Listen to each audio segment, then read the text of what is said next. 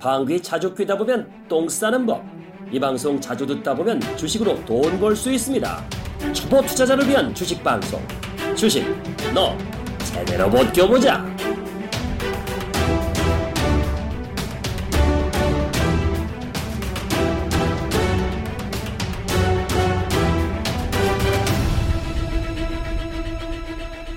그러니까 점점 더 쌀벌해지고 험악한 장이 되는 거죠. 그러니까 질이 얼마나 나쁘겠습니까? 이거를 금융당국이나 기관들이 하면 연기금 활성화시키고 그 다음에 그 파생시장 그 구시한다 뭐 한다는 걸 건드리지 말고 시장 자유를 맡기면서 팍 풀어주고 어 그러면서 ELS, ELW 시장 활성화시키고 외국 기회가 거기에 연결돼서 막 들어오게끔 해서 저기 그 여의도에 그 저 저 높은 건물 왜 졌는지 모르겠어 그 IFC 건물 네. 저, 기에 외국인들이 가면 한국 애들밖에 안 보여. 통통 네. 공실도 많이 네. 나오고 지금 예. 그러니까 이게 외국 애들이 다 외국계 그 증권사라든지 지점이 싱가포르에 있는 게 아니라 거기 다 박혀서 갖고 홍콩이나 거기에 연결해서 이게 국제적 중 이게 되면 시장이 굉장히 사이즈 크면서 뭔가 우리나라가 좀 어, 한번 크게 이게 될 텐데 다 규제한다 막고 뭐 막고 뭐 막고 그러니까 간단히 얘기해서 어 고기가 살질 못하는 거죠.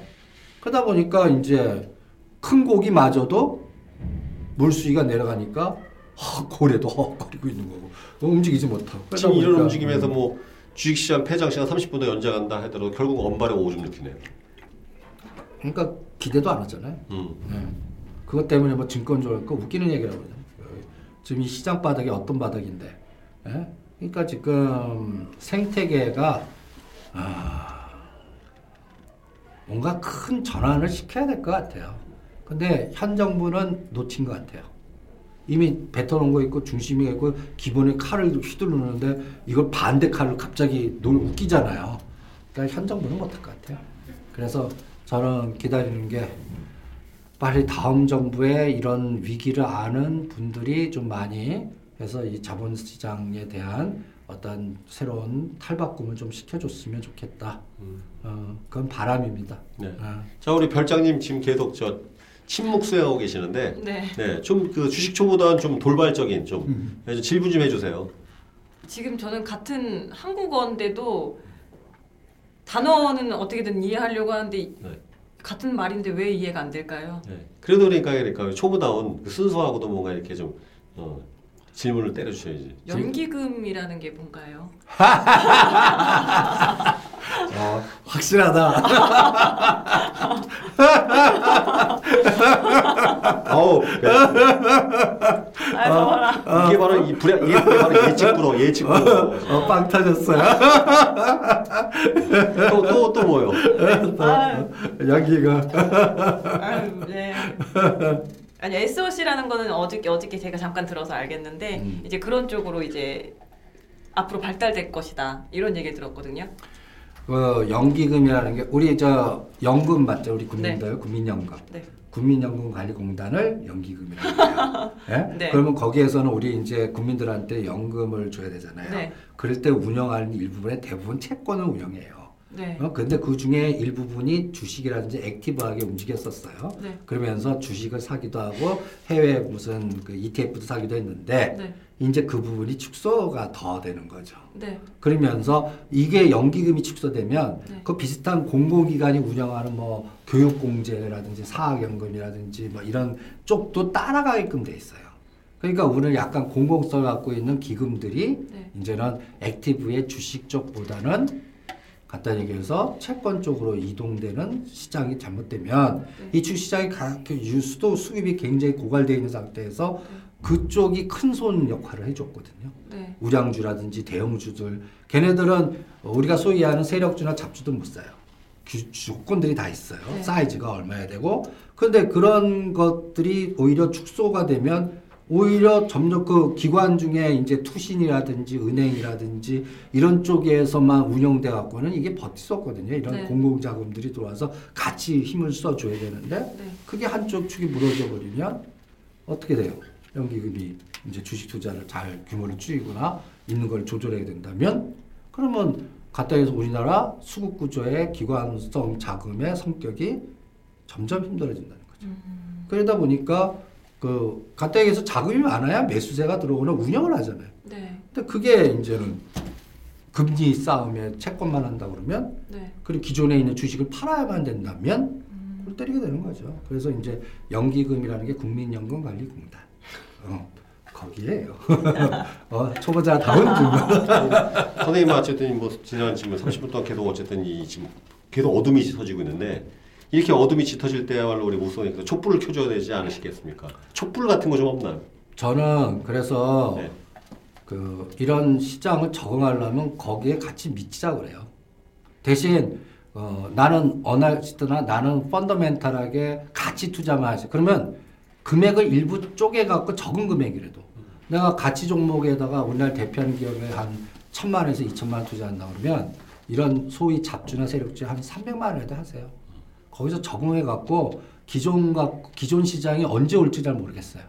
우리나라 1등하는 삼성전자가 만약에 아까 제가 우려한 상태까지 가버리면 간단하게 2012년 반대되는 어, 치킨 게임에 성공해갖고 100만 원 뚫고 150만 원 받대. 근데 이제는 너클레카 끼면서 삼성전자, 현대차 넘어져도 이렇게 되는 세상이 앞으로 2, 3년 안에 온다면 간단히 얘기해서 삼성전자가 5조 순이익을 내기도 힘든 세상이 돼버리면 음. 그럼 골 때리게 되는 거죠. 자동차도 지금 알게 모르게 저는 전기차나 무인차의 발전 속도가 늦어졌으면 좋겠어요. 음. 우리나라를 위해서. 이거는 굉장히 위험, 그 내연기관이 싹 바뀌는 거거든요. 네, 그렇죠. 예. 그러다 보면 자동차가 내연기관을 통한 어떤 부서 이런 시스템이 부품 아니라 부품 산업 뭐다 연관돼 있잖아요. 그렇죠. 예. 그 연관된 게 구조가 싹 패러다임 바꿔버리면 네. 간단히 얘기해서 자동차가 스마트폰 같이 돼버려요. 네. 그러면 이게 뭐 충전, 그 다음에 기술이 점점 점점 발달돼 갖고 카메라 모듈, 그 다음에 또 여기에 두면 이런 세상이 돼버리면 그동안 현대차가 구축했던 이 프레임 같은 것들, 그 이게 전체적으로 한번 크게 흔들려 버릴 수가 있다고요. 네. 이렇게 될까봐. 그래서 저는 테슬라가 제일 미워요. 어? 테슬라 싫어. 어? 그리고 현대차가 뚝심 있게 그 이 그런 거 그런 걸 뭐라 그러죠? 나 내연기관 좋아. 그 소리가 좋아. 뭐 이렇게 네. 괜히 이렇게 소리 없이 잡은 뭐 이렇게 그 그 뭐 디자인만 멋있고 이런 거보다 약간 그 우리가 이거 뭐죠? 큰 할리 데이비스에서 그 저 엔진 소리 등등등 말발구 소리 예, 같으니까. 예. 그런 거 같이 네. 이, 이 내연기관을 통한 자동차 구축 시스템이 앞으로는 한 30년 더, 30에서 50년 더 갔으면 좋겠어요. 만약에 이 속도로 된다면 잘못하면 10년 안에 네. 우리나라 뭘 보냐면 내연기관 아니 지금 테슬라 충전기가 여기서 길거리마다 있으면서 이게 그러면 우리나라 지금 이 현대차라든지 기아차가 적응을 아직 못한 것 같아요. 그리고 중국은 일비 지금 전기차 부분에서 지금 치고 나간 거 치고. 나오고 있죠. 예. 예. 그러다 보면 자동차 연계 내연기관 부품에 관련돼서 지금 중국 애들이 어떻게 하냐면 LG전자하고 삼성 했을 때 왜 못 가냐? 걔네들 우리 삼성전자 LG화학이 추구했던 그, 그 2차 전지 이런 부분을 싹 죽여놓고 자기네들 그 프레임으로 만들어 버렸어요. 그러다 보니까 여기도 끼지 못하고 그러면서 일본하고 그, 그 충전기는 그 일본이 벌써 그 잡아. 저 일본이 또 예. 예. 네. 이- 이러다 보니까 우리나라의 10년 먹거리를 그 중심으로 치고 나갈 기업이 솔직하게 지금 안 보입니다. 이러다 보니까 이게 이게 그러니까 각자 도생의 일인 직접자가 돼갖고 우리가 스스로 돈 보세요 지금 우리가 지금 준업하는 것도 약간 위기 의식에 이런 것들을 스스로 판단하고 싸워서 이기는. 그래서 여러분들한테 지금 한국전력 갖고 계시면 반드시 파세요. 그걸 KT로 바꿔요. 지금 파라다임이 KT 이제 한전 팔아갖고 KT가 이제 한전같이 되는 세상이 앞으로 어, 3년 안에 반드시 와요. 그러다 보면 이런 어떠한 인프라의 전체적인 어, 시스템 구조가 바뀌는 과정에서 저는 자동차 내연기관마저도 바뀌질 않길 바래요. 그러다 보면 우리나라에 지금 이 조선 프레임 이게 되면서 실제로 ATX 법정 관리가 하고 그러면서 지금 울산 경기라든지 이런 그게 다 그게 먹거리하고 다 연결되거든요. 그렇죠. 지금 울산 창원 이런 거 하면 시합니다. 거기가 부쩍부쩍 옛날에 울산이 서울 강남보다 그 룸사롱이 많고 술집 잘 되고 거기가 제일 여기였다가 지금 가만 보면 싹 그냥 완전히 무슨 정막 도시라고 그러는데 그게 이제 구조조정 되면서 이렇게 되면 더 심해지면 어떻게 해요? 그럼에 그럼에 거기에 자동차 마저도 그러면 이게 그냥 골치 아파지는 거죠. 그러니까 이런 부분들이 지금 뭐라 그럴까요? 좀 국가 의식적으로 지금 어떤 면에서는 저는 IMF보다 더 위험해지는 것 같아요. 그런데 지금 그 위기 의식을 느끼는 건지 포기하는 건지 지금 보니까 IMF는 급작스럽고 온 쇼크였지만 지금 말씀하신 모든 것들은 지금 이게 서서히 젖어드는 위험이잖아요, 지금. 그렇죠. 서서히 예. 접어드는 의미고 IMF 때는 국가가 부도난 거지 개인들은 금 많고 부자였어요. 그러니까 네. 우리 금모으기라서 국민들이 살려줬거든요. 그렇죠. 예. 근데 지금은 국민들도 거지잖아요, 지금. 그 국민 거지고 국가도 거지 되려고 그래요. 그럼 양빵 거지 되면 어떻게 돼요? 그러니까 어, 어떤 면에서는 분노가 조절 안 되는 요새 보시면 이상한 사건들 많이 생기잖아요. 마. 이게 점점 점점 그러니까요. 분노 조절이 안 되는 그러다 보니까 20대도 분노 조절 안 되고 60대도 분노 조절이 안 되고 그 양빵이 분노 조절 안 되니까 그리고 오히려 3, 40대가 눈치 보는 어? 그러니까 지금 3, 40대는 왜 눈치 보면 내가 여기서 잘리면 저기 가기 싫어 그러다 보니까 이 조직 생활에서 소- 목소리를 안 내요. 내가 제자 중에 삼성 그 잘 나가는 애들 한 다섯 명 정도 지금 같이 가끔 가다 이렇게 하면서 서로 얘기하고 그러는데 가만 보면 조직 친화적인 음. 그러면서 굉장히 스마트해요. 그러면서 알게 모르게 주식은 잘해요. 그런데 목소리를 안 내요. 목소리 안 내요. 그러다 보니까 아 점점 점점 우리나라를 책임지고 뭔가 끌고 갈 수 있는 세대가 얇아지는 것 같아요. 역동성이 점점 사라지는 거 아니에요? 예, 역동성 삶아지고 예. 그 다음에 이제 우리 우리 세대 배우분 세대 저의 그 동기 동창이라고 표현할까? 그 사람들은 어 뭐라 그럴까? 한번 해보자. 우리 그 한번 해봐. 어 거의 불가능 한번 해봐. 이런 의지들이 좀 있었거든요. 근데 지금은 설치지 좀 마. 어? 예, 그리고 그냥 어떤 면에서는 그 뭐라 할까요? 오따꾸라고 그럴까? 이상한 사람들 이렇게 오따꾸 기질에 뭔가 특화된 쪽에서만 먹고 살고 지금 조직에 이렇게 하면서는 주는 것만 받아가고 오히려 결정적인 소비 이렇게 전체적인 게 아니라 점점 점점 줄어드는 그러니까 이상해지는 것 같아요 나라 전체가 그래서 저는 아 이래 저래 이렇게 하면 한번 뭔가 정신적인 어떤 동력에 확 변화가 한번 있었으면 좋겠어요. 제가 그거는 자신 있게 말씀드릴 수 있어요. 어제도 제가 대전에 가서 그런 얘기를 어느 분한테 얘기했는데 지금부터 주식 공부하시고 현금 많이 모아둬라. 통일이 될 것 같다. 아니 이건 허황된 얘기가 아니라니까요. 뒤져보면 나온다니까 그래서 제가 봤을 때는 뭔가 이게 지금 우리나라에 큰또 어, 위기가 앞으로 계속 진행되고 이게 전 세계적인 위기에 연동되어 가는 건데 이 파- 패러다임이 어쩌면 한국에서 시작- 시작되는 게 아닌가. 아니, 네. 저는 그것도 하나의 계기가 될 수 있어요. 저 북한이 저 김정은 정권이 갑자기 무너져 버리니까 갑자기 무너져 버려요. 그래서 거기 우리가 잘 벌었으면 거기서 우리가 점령할 수 있는데 잘못하면 저 중국이 들어가요. 예?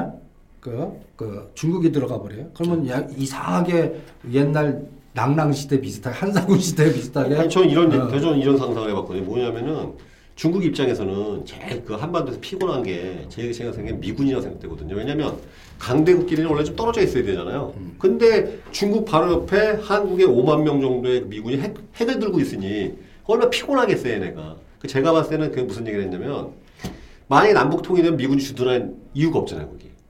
예, 그럼 미군들을 내쫓든 그런 걸로 해서 또 더 이상 북한 정권이 자기 그 중국에 그렇게 큰 도움도 안 되고, 뭐 그 다음에 북한 정권은 자, 자체적인 지금 자생력이 아예 없지 않습니까? 외부의 그 중국의 의, 도움에 의존한 절대 정, 정- 그런 정권이니까 제가 봤을 때 미국과 중국이 어떤 딜을 하지 않을까. 예, 그러면서 그런 그 부두가 조성되면서 왜냐하면 제가 봤을 때 북한은 중국이 어쨌든 뒤, 뒤에서 이렇게 대, 그 기득권 중을 대주는 하는 힘들 거라고 생각하는데 그러한 변화가 있지 않나. 예. 근데 앞으로 어떻게 튈지는 저도 잘 그것 때문에 고민이 많지만 저는 왕래가 됐으면 좋겠어요. 국민들에도 북한 국민하고 우리 대한민국 국민이 접촉을 하는 거예요. 접촉해서 거기서 비즈니스가 일어나고 거기에서 어떠한 여러 가지 물류가 이루어지고 어? 이런 걸 막을 필요 없이 좀 풀어줬으면 좋겠어요. 지금 개성공단 막았는데 그게 이제 군사적인 뭐 어떤 뭐 플러스의 알- 뭔가 그 철학이 있으니까 가능한 건데 저는 그거 뭐 개성공단 투자한 돈이 뭐 김정은 비자금으로 간다 뭐 그것도 일부 맞는 얘기죠.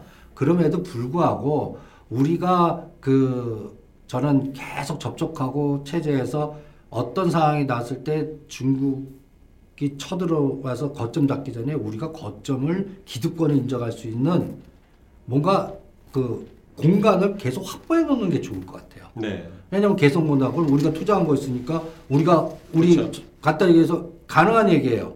우리 자국의 시설 자- 보호하기 시설 위해서. 보호하기 위해서 음. 우리 군대 들어갈 수 있는 네. 그런 거를 개성만 아니야.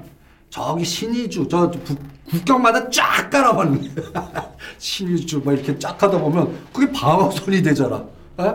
그러면 그거 군사적인 면도 생각할 수도 있잖아요. 거기 그래놓고 거기에서 진짜 만약에 여러 가지 그 요동을 친다면 그리고 아 김정은 정권 저게 3대인데 우리가 역사 투자 역사 보면 3대째가 항상 말썽이거든요. 예. 그러면 그냥 그 내부적으로 우리가 스스로 또 전략적으로 좀 키우는 세력도 한번 있었으면 좋겠어요. 어? 뒷돈 대줘 갖고 야뭔 질러 봐라. 장성택이 딱 좋았었는데 아웃됐 었단 말이에요. 그러니까 아 다른 어떤 내부적으로도 있을 거라고요. 어? 그리고 거기서도 어, 북한도 그, 그 지금 한 3, 40대 엘리트 계층 걔네들을 자꾸 키워줬으면 좋겠어요. 걔네들은 해물이 돌아가는 건다알 거라고요.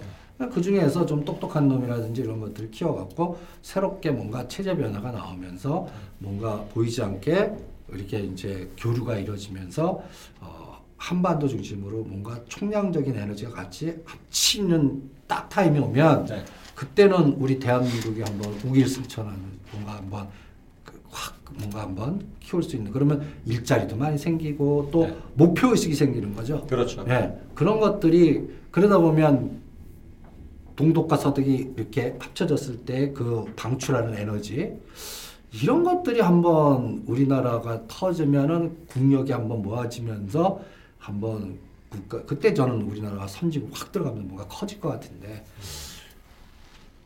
그게 언제 될까요? 아 그럼 제가 봤을 때는 좀 우리 이제 남한이 좀 남한 우리 한국 사회가 좀 더 어려워지면 될 것 같아요. 왜냐하면 우리나라가 역사적으로 나라가 망하려고 할 때 합쳐졌거든요. 네, 우리나라 국난 위기의 그 극복 전통이 있어갖고 평상시엔 갈갈이 찢어져 있다가 나라가 망하기 직전에는 항상 합쳐졌거든요. 요번에도 그거 따라간다고요? 아니 근데 우리나라가 그랬어요. 그래서 평 그래서 제가 강의 때 이런 얘기냐면 평상시에 단합 되면 전 세계를 지배할 민족이 우리나라.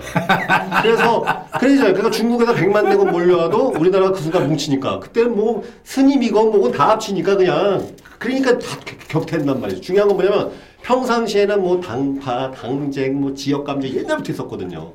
옛날부터. 그러니까 우리나라 특징이 뭐냐면 망하기 항상 뭉치는 민- 민족. 그러니까 요거는 사실 어쩌면 이 남한의 위기가 심화돼가지고 망하기 직전까지 갔을 때 드디어 이제 뭔가 새로운 모멘텀이 아주 끔찍한데 중요한 건 이러면 안 되는데 묻자고 말씀드리는 겁니다. 근데. 또 국난 위기 왜냐하면 또 우리 그 IMF 때도 망하기 직전 되니까 전 국민이 그냥 뭉쳐가지고 이런 기적을 보여줬고 이런 게 있잖아요.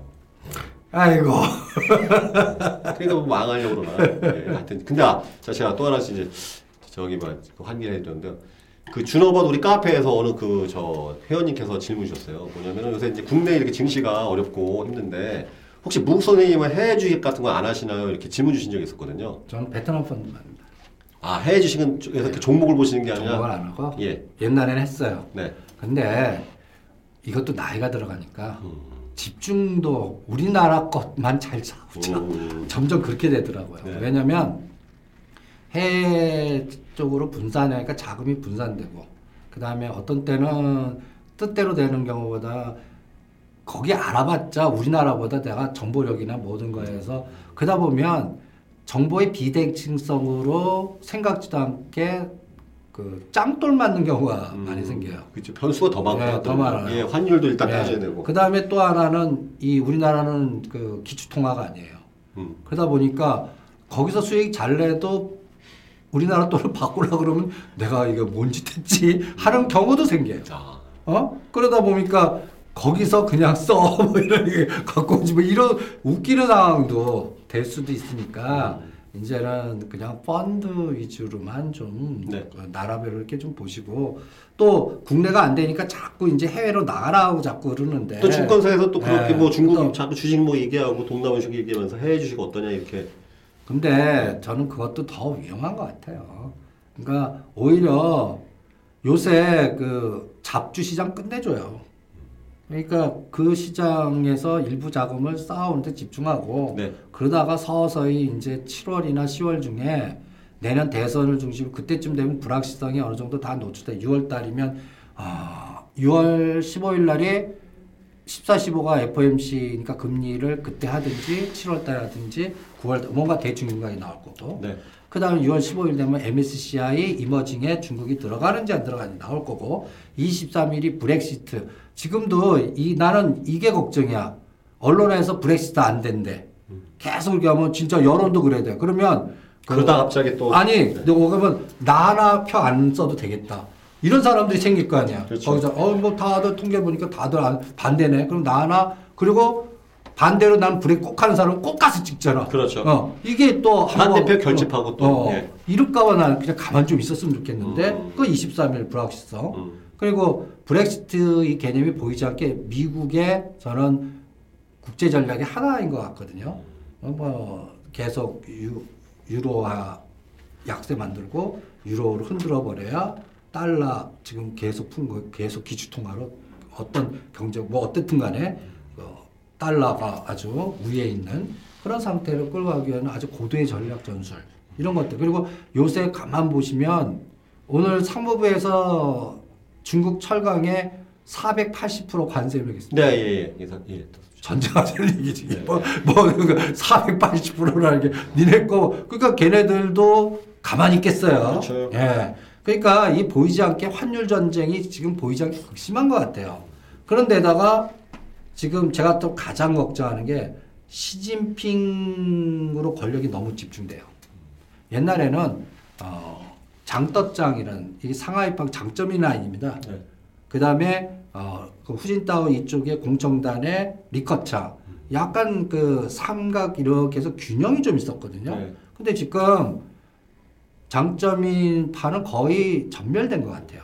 그래서 이제 장떡장 그나마 나오는데 이 장떡장이 힘을 나면 어, 장석택이 북한에 있었어야 이 힘이 딱 동부가 근데 이게 김, 김일성 대학 동기 동창이거든요. 네. 근데 장석택이 아웃됐잖아요. 그러면서 어 북한의 어떠한 거점도 이루니까 이 장떡장이 힘을 쓸 수가 없는 것 같아요.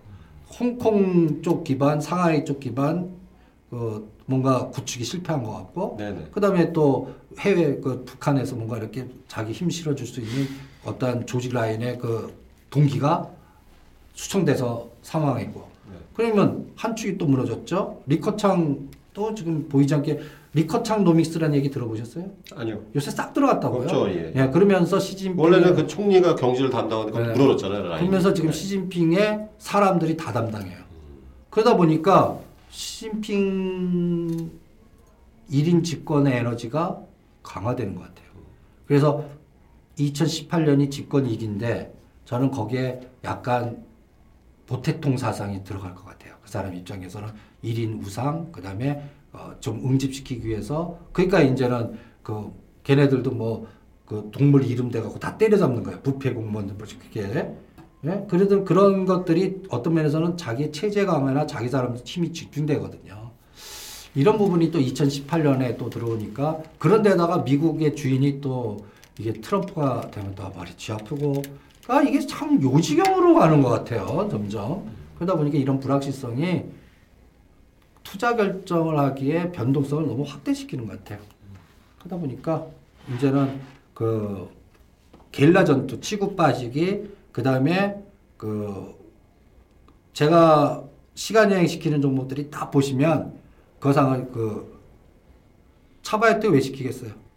여러분들 가격 싼 데다가 앞으로 고령화 이런 사람들이 지갑을 열 것 같고 KT 왜 시키겠어요?